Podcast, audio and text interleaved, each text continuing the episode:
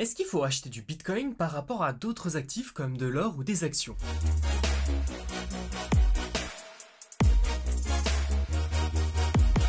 Bonjour à tous, ici Dim Decrypt, vulgarisateur du Web3 et de la finance décentralisée pour vous aider à reprendre le contrôle sur votre argent. Vous le savez sans doute, nous passons une période très difficile financièrement parce que tout ce que nous avons besoin pour survivre n'arrête pas d'augmenter. L'eau, l'électricité, le loyer, le gaz, l'alimentation, tout n'arrête pas d'augmenter. À cause de quoi?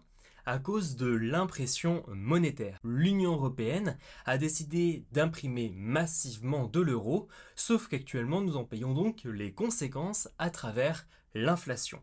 L'inflation c'est quoi? C'est l'augmentation de la quantité d'euros, donc de monnaie en circulation. Eh bien, nous allons devoir dépenser plus d'euros pour un même bien ou service qu'il y avait maintenant 10 ans. Et donc, plus nous avons avoir d'euros en circulation, plus notre pouvoir d'achat va donc diminuer. Et j'aime bien illustrer mes propos par une image pour que ça parle à tout le monde. Notamment sur un billet de 1 dollar, on peut voir que le graphique est vachement descendant sur du long terme, notamment depuis la création du dollar dans les années 1800 jusqu'à maintenant.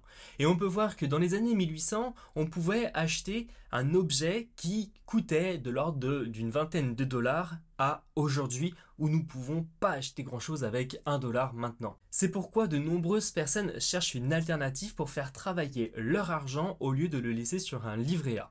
Et donc, eh bien, il y a différentes alternatives. Nous avons l'or, l'immobilier, les actions qui s'offrent à nous et qui sont les plus connues. Nous avons d'autres aussi comme les bons de trésor américains ou européens. Et nous avons le bitcoin. Bon bah c'est bien beau tout ça, mais quel est le meilleur véhicule d'investissement? Pour avoir un meilleur rendement Eh bien, on va se rendre sur ce fameux site où vous allez pouvoir comparer les différents actifs en fonction eh bien, de votre durée d'investissement. Rendez-vous dans l'onglet Chart, puis euh, juste en dessous Chart ROI pour vous permettre eh de comparer les différents actifs et en fonction de la durée. Dans time frame, n'hésitez pas à sélectionner celle que vous souhaitez, par exemple un an, et vous pouvez voir que un an dans le passé versus maintenant, combien vous aurez eu de ROI.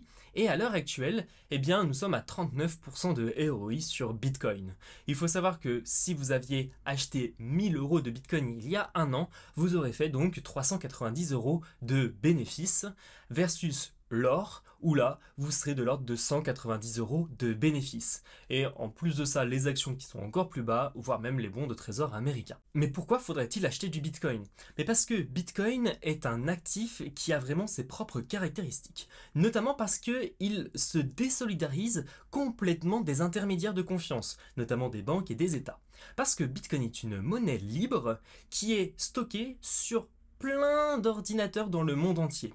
Et donc, lorsqu'on va faire une transaction, eh bien, cette transaction sera enregistrée dans un livre de compte. Ce livre de compte s'appelle la blockchain parce que eh bien chaque page sont reliées entre elles par une reliure. Il faut savoir qu'aussi sur Bitcoin, nous avons une caractéristique assez spéciale, c'est sa quantité.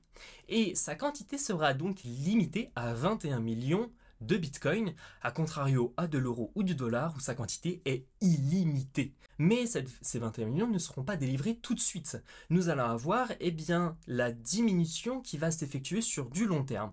Notamment à la création de Bitcoin, 50 Bitcoins étaient délivrés toutes les 10 minutes. Puis, 4 ans plus tard, nous avons ce phénomène qui s'appelle le halving, qui va donc diviser cette quantité, donc 50 divisé par 2, qui va donner donc 25. Puis, toutes les 10 minutes, c'était 25. Et là, nous sommes à 6,25. Et dans moins d'un an, en avril 2024, nous allons arriver eh bien, à 3,125 bitcoins créés toutes les 10 minutes. Il faut savoir que nous allons avoir cette division qui va s'effectuer sur le du long terme jusqu'en 2140 où le dernier bitcoin sera créé.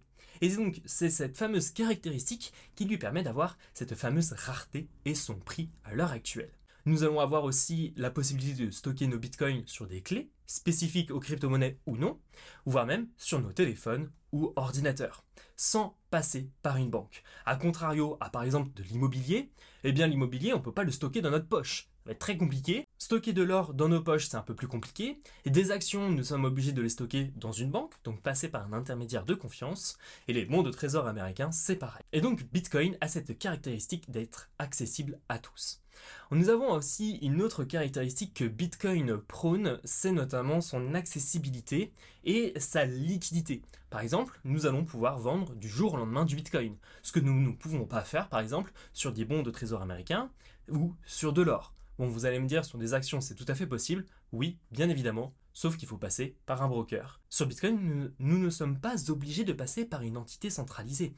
Nous pouvons passer de pair à pair. Par exemple, je connais un ami qui veut vendre du Bitcoin, moi je veux en acheter, eh bien on peut s'échanger de l'euro et du bitcoin juste entre nos mains. L'avantage avec bitcoin, c'est qu'il n'est pas divisible en deux décimales, comme l'euro, notamment avec les centimes, 10 centimes ou 2 euh, centimes.